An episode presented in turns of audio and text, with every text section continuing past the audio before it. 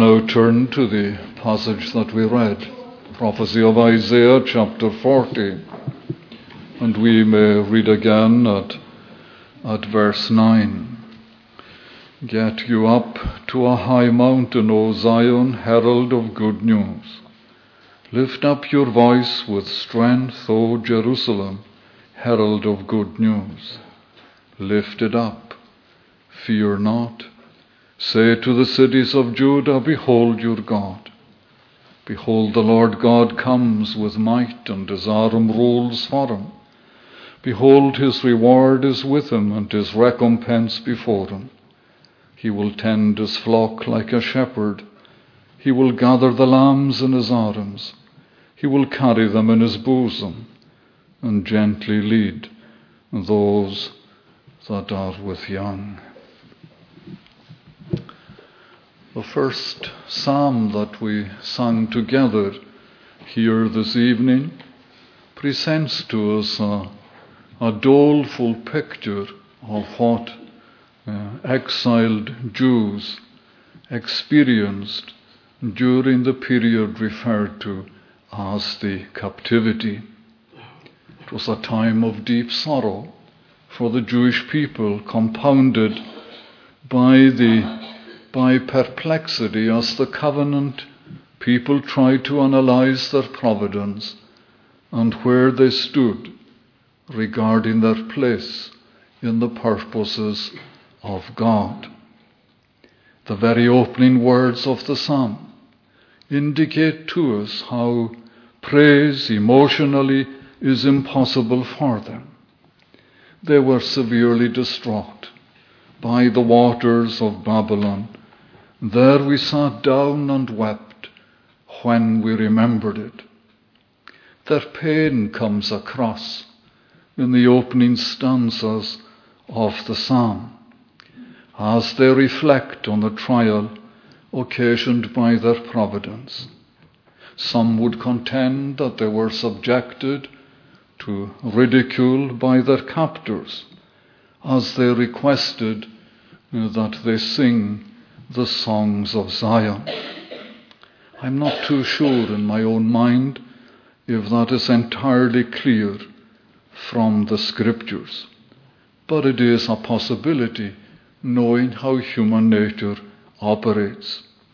But how could they sing the songs that spoke of the loveliness of God's dwelling place when they themselves were plunged into such deep dark, intense sorrow, and so far removed from where the temple had been.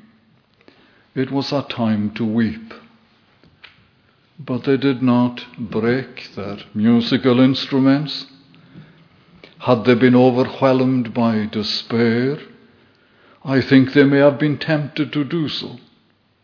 Instead, they hung them on trees, creating the impression that one day, one day they would again play these instruments and sing the songs of Zion. The hope was still there.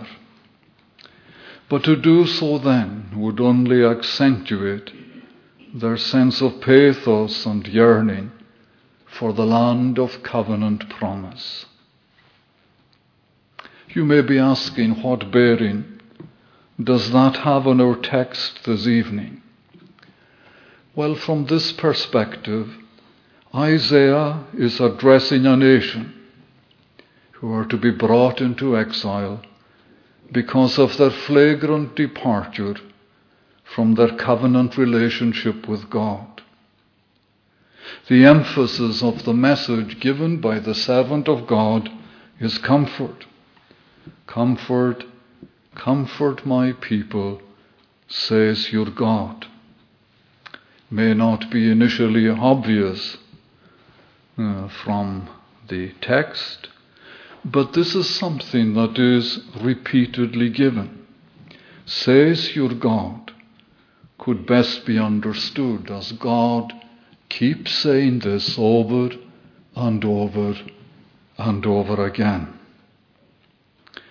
There has not been a period in the history but that the people of God have been living in circumstances of affliction and distress. It is not something that is unique to the captivity.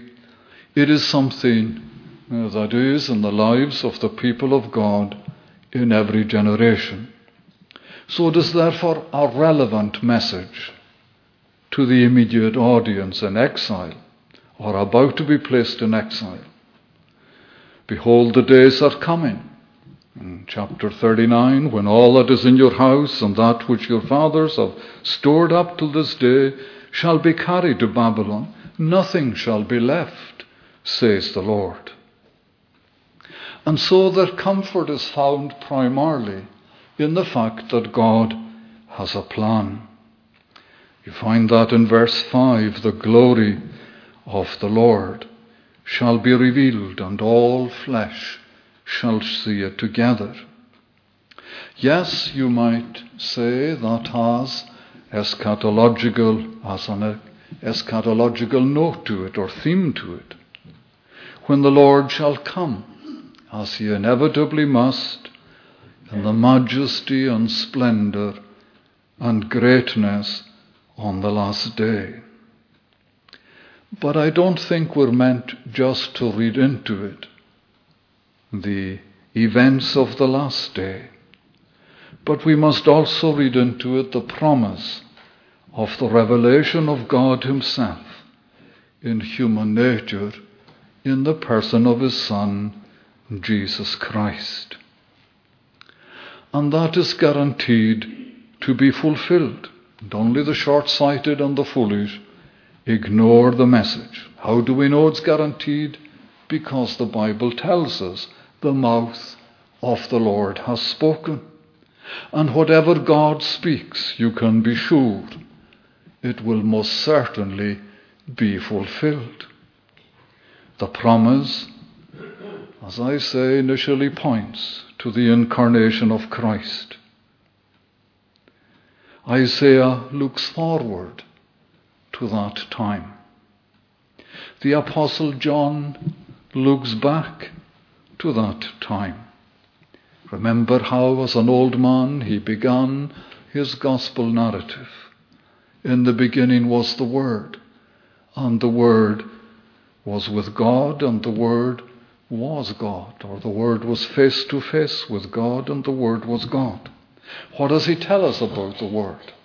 The Word became flesh and dwelt among us, and we have seen his glory.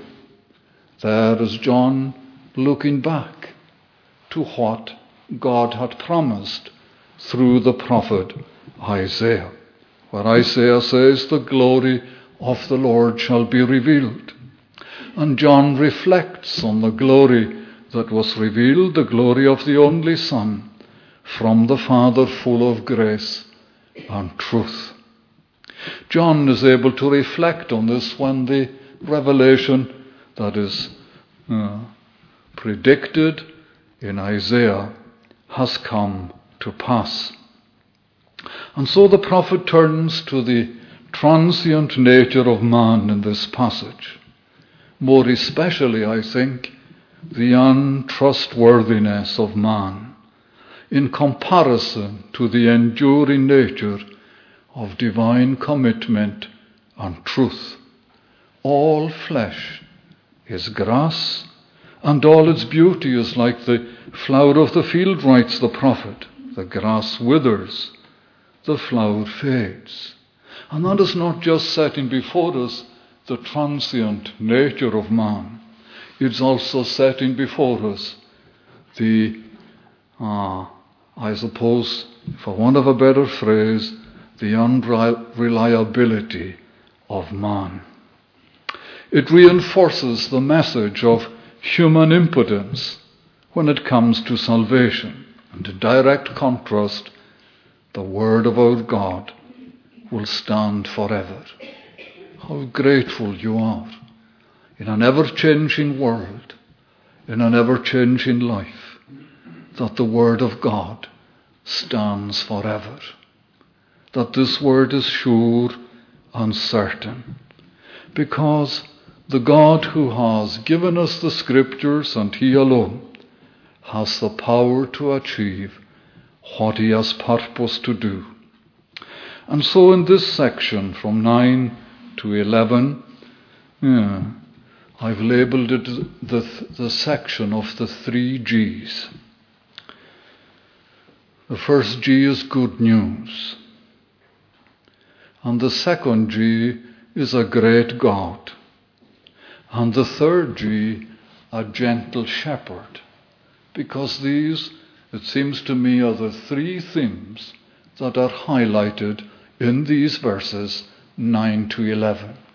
Good news, great God, and a gentle shepherd, just to keep the alliteration. In other words, let the message be proclaimed is the emphasis of the opening part of this section in verse 9. Let the good news be proclaimed confidently and loudly, without hesitation or equivocation. In other words, there is a compulsion to share the good news. There is a very real sense in which every believer is to participate in proclaiming the good news. Remember the example we have in the New Testament of the fired up messenger of good news. He could not contain his exuberance or his sheer delight at the discovery he made.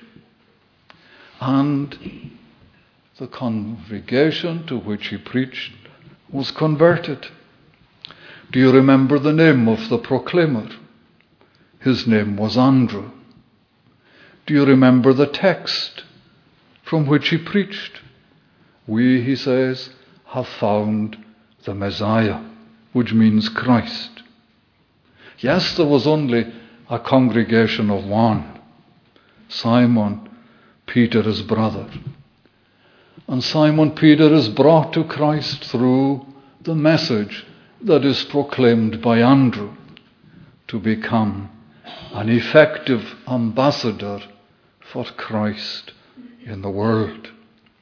And every ambassador is, is doing what Paul says we proclaim, what we proclaim is not ourselves, but Jesus Christ as Lord. You're not there to reflect yourself or uh, project yourself, but to reflect Christ and to project Christ. And there ought to be a sense of awe and reverence as we proclaim the message, the good news about one who is so majestic and glorious and who has captivated our lives, and your trust will captivate the lives of others in directing them to Him. And so the prophet passes on. I'm, i only want briefly to mention verses 9 and 10 because I want to focus a little more on verse 11. You, you find the prophet passing on to the second G Behold your God.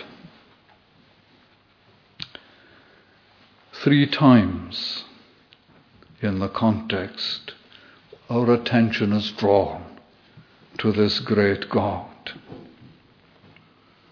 And that in itself is reason for us uh, to stop. The word uh, behold has implied in it ponder, consider, reflect upon, meditate on. All of that, it seems to me, is enshrined in this little word, behold. Behold the one who is unchanging. Behold the one who is unchanging in his life, in his character, in his truth, and in his ways. Behold the one who is majestic. And you note how the writer in this chapter expands on this theme as if he's carried away by the great Creator God. And he expands on that down through the chapter and the verses that we haven't read. As if God were saying, Look at what I have done. Who has measured the waters in the hollow of his hand and marked off the heaven with a span? Closed the dust of the earth in a measure and weighed the mountains in scales and the hills in a balance. Can you and I do this? And the answer is a resounding no. But says this great God, I did. The nations, despite their great power, are nothing are before him as nothing. You may have seen in the media recently the combined exercise and display of military power by Russia and China. And it may have seemed very impressive as you viewed all that military uh, armor that they had and wished to use. But, says God, the nations despite their great power, are as nothing.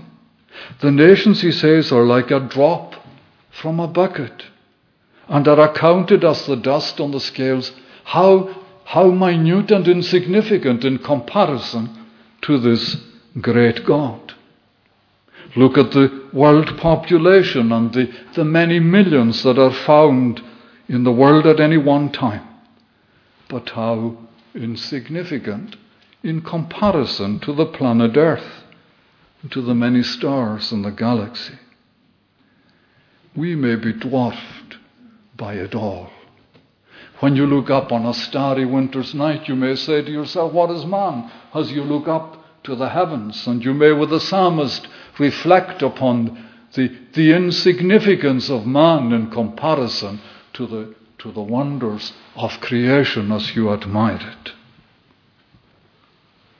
But you see, this God we are called to behold, he dwarfs the whole of creation.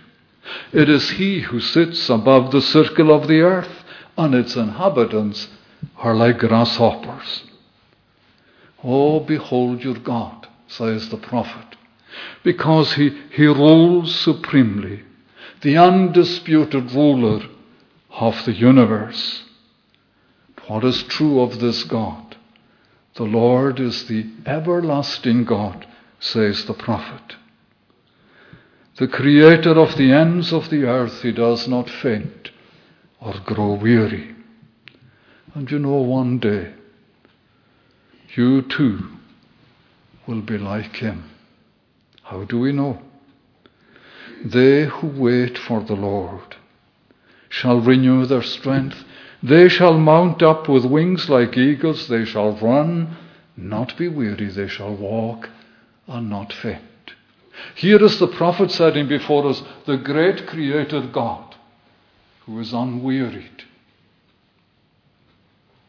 never weary. You and I, we grow weary many times, don't we? Many things cause us to be wearied in our pilgrimage but one day. For every person in Christ, you shall be like him. And so you shall run and not be weary, and walk and not faint. You shall be like the great Creator God. And so that brings me to the third G, the gentle shepherd, and just like to expand on that a little. The language that is chosen here is most suggestive.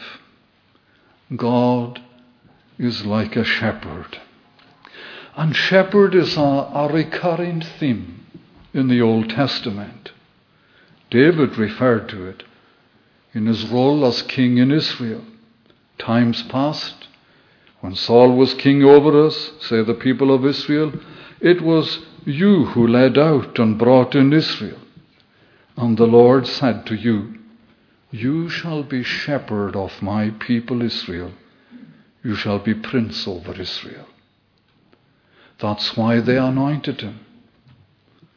He chose David, his servant, and took him from the sheepfold, from following the ewes great with young. He brought him to feed or to shepherd Jacob his people and Israel his inheritance. And you remember how the psalmist, how he comes to petition the shepherd. He's not coming to petition someone who is impotent and without power. He comes to, to, to plead before one who dwells between the cherubim, one who is possessed of omnipotent power. Give ear, O shepherd of Israel, thou that leadest Joseph like a flock, thou that dwellest between the cherubims, shine forth. And so in this passage we are given an attractive picture of God as shepherd. He shall feed, or he shall literally shepherd his flock like a shepherd.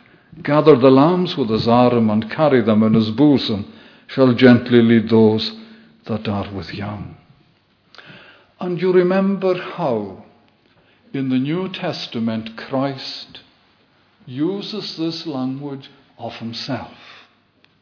And you remember how it caused consternation amongst the audience because they understood, although they refused to recognize who Christ was, they understood that he was claiming to be God when he said, I am the good shepherd. And you remember they took up stones to stone him. They fully understood what he was saying, although they didn't understand who he was and didn't recognize him as the eternal Son of God in human nature. And so he takes the title to himself I am the Good Shepherd. And you remember in the New Testament, the word shepherd is described in three ways described as good, as great, and as chief shepherd. These are the adjectives that are used to describe the shepherd. In John's Gospel, we are told the good shepherd lays down his life for the sheep. In other words, it's as if John is saying that goodness is the particular quality that shines from the character of our Lord in his earthly life and in his passion for those whom he has come to save.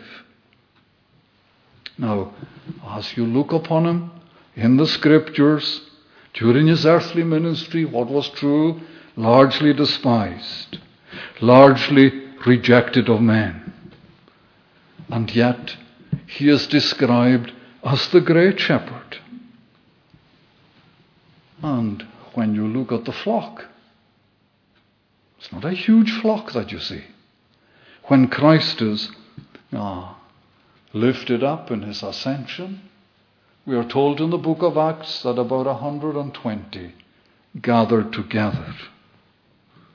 Doesn't seem a large number. It's not hundreds of people, just 120. Yet here is one who, when he saw the multitude, had compassion on them, for they were as sheep without a shepherd. The good shepherd, he healed their sicknesses, he wept over their sins.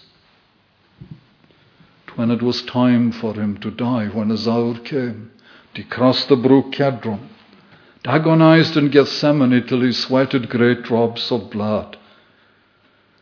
He went to trial condemnation. And then, in the place of the skull, he gave himself to death. The Good Shepherd, laying down his life for the sheep. Can you tell how good a shepherd Jesus was? Can you measure the height and the depth of the extraordinary goodness that dwelt in him. So good that he saved others. Himself he could not save. So good that when he gives an account of his work He can say to the Father, I have lost none. That is the claim that genuinely belongs to the Good Shepherd. Kept them all safely, although he himself laid down his life and regally bowed his head and gave up his spirit. The Good Shepherd. He is also, uh, we are called, told, the Great Shepherd. Does that refer to his life on earth and to his death? Well, it seems to me in the context where that is placed, that it's not so much referring to his life and his death. If you remember the context, may the God of peace who brought again from the dead our Lord Jesus, the great shepherd of the sheep, by the blood of the eternal covenant, equip you with everything good that you may do his will. He is not the great shepherd when he dies, he is the good shepherd. But he is the great shepherd when he is brought back again from the dead. In his resur- resurrection, you can see his greatness. You remember his body lay in the grave. He is the good shepherd. He had laid down his life for the sheep.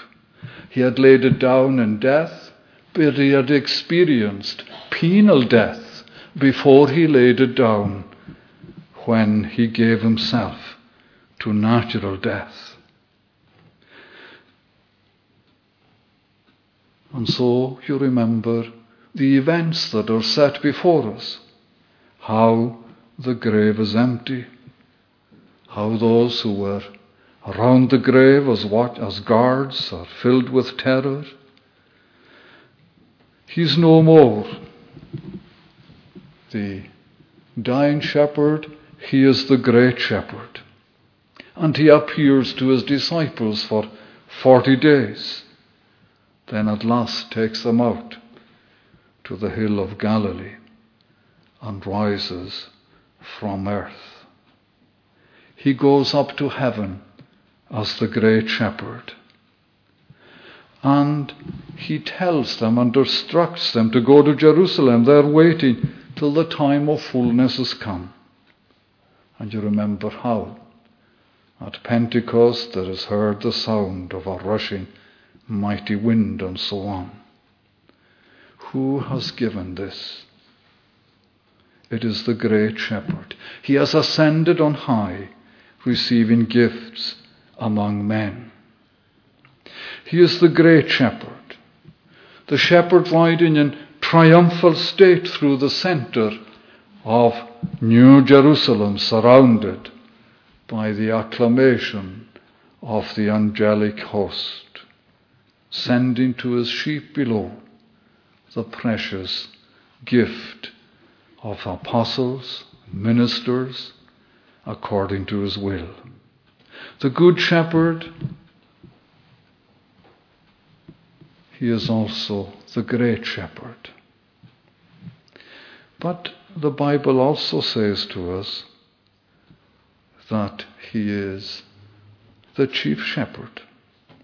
He is the great shepherd to equip us with everything good that you may do his will.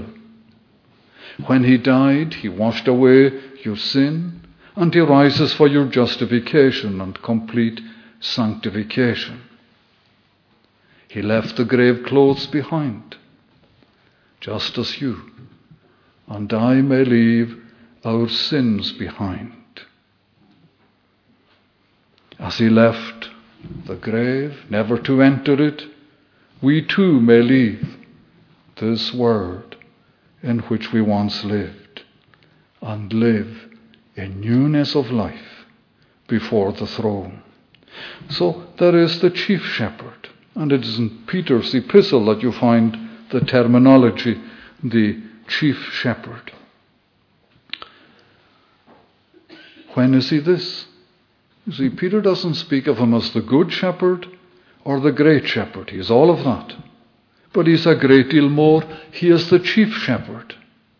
When will he wear the title? Well, do you notice? When he is the good shepherd, he is all alone.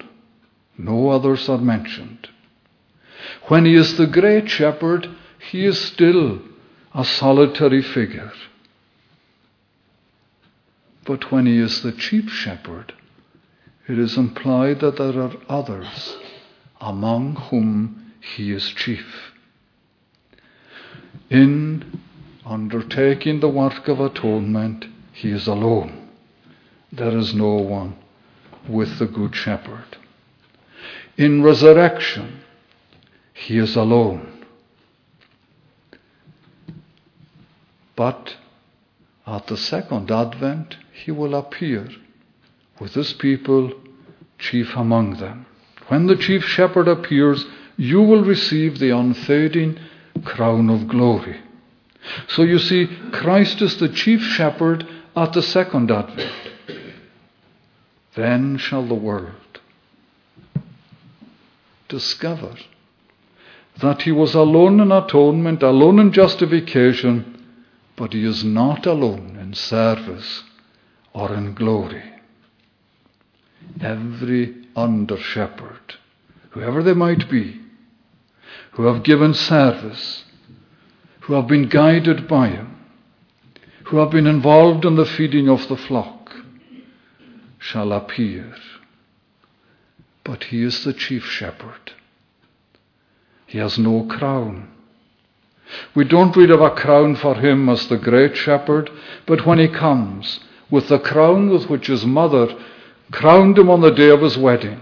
Remember when Solomon was crowned, it was an indication or a symbol of his authority over the nation. When Jesus is crowned by his mother, who's his mother? Mary? Uh uh-uh. uh His mother is the church. The church crowns him. And when he is crowned, they are recognizing his, the supremacy of his authority and power, not just over a nation, but over all things. And then you shall appear with him in glory, having the crown of life that is unfading.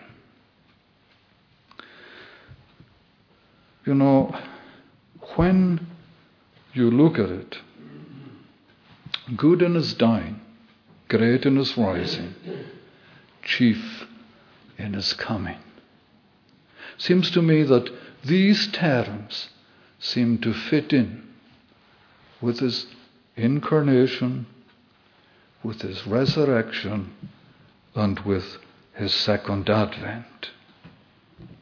And so, this person who is a shepherd, who is a gentle shepherd, because we are told here of his loving pastoral care for the flock. And you notice it is those who are most vulnerable who are highlighted in the context the lambs and those that are with young. The lambs, new converts. And you know, in the flush, first flush of conversing, when your emotions are highly stirred, in the first flush of conversing, you need the guidance and the vigilance of the shepherd to keep you. Perhaps when you are swayed by your feelings rather than by the truth, swayed by what you feel rather than by what the Word of God is setting before you, how you need the shepherd to watch over your life at that stage when you are so vulnerable and so open perhaps to other teachings. But he gathers the lambs in his arm. He will carry them in his bosom. It's, uh, the practice in the East at that time, apparently shepherds had huge pockets. Uh, I've never found a jacket that had a pocket big enough to carry a lamb, although I've carried a lamb frequently, literally. But apparently they had pockets that were large, and they were able to carry the lambs uh, when they were at their most vulnerable. They are under the protective care and shelter, carry the lambs in his bosom. It's almost as if the writer is saying to you they are near to his heart. And you can be sure that with regard to this person who is shepherd, that the lambs are indeed in his heart, and that he bears them before the Father day after day as one who makes continual intercession for them. The lambs are precious in his sight. But there are also those, the, the sheep, that are more mature. The pregnant ewes, or even those who are uh, have lambs, they need special care too. If you know anything about sheep, you will know that you have to be vigilant over the sheep before she lambs and after she lambs. There are always problems of one kind or another that arise. She needs help with lambing sometimes. And so here he is setting before us the more mature believers in life. And you might be saying, well, surely the mature believers are able to stand on their own feet, are able to progress in the path of grace on their own. I'm afraid not. Doesn't matter how mature a believer you are, you need the guidance of the shepherd. You need to be led by the shepherd. You need to be directed into rich pastures for feeding. You need to be able to trust in the shepherd to lead you to places of security and safety. And you remember how David elaborates on that where he speaks of the Lord is my shepherd. These well known words that you have sung many times, and how he speaks of the leading and the guiding and the support and the help of the shepherd throughout life, even in going into the very darkest of places, to be assured that the shepherd is with you. And perhaps if I can illustrate from the scriptures, yeah, you remember when Jacob met Esau. It was a momentous meeting after all these years. Uh, from the time that Jacob had left the home after deceiving his elderly father and seeking the blessing, how he spent all these years in the home of Laban. And you remember when he was returning and he was afraid. He was afraid of meeting with Esau. And he seemed more afraid of meeting with Esau than he did of accounting to God. And you remember, a man wrestled with him. That's how the Bible speaks about it. It's not Jacob that engaged in the wrestling match first, it was God who wrestled with Jacob. Why? In order to bend the will of Jacob to the will of God. And you remember when these brothers met. They were twins, remember? And uh, Esau wanted to move quickly. And you remember the reply of Jacob My Lord knows that the children are frail, that the nursing flocks and herds are a care to me. If they are driven hard for one day, all the flocks will die. There speaks a shepherd. There speaks the wisdom of a shepherd. If they are driven hard, they will die. So here is the, the gentle shepherd, the one who cares for those who are young and those who are mature. He is considerate of their needs. Poor and needy, yes.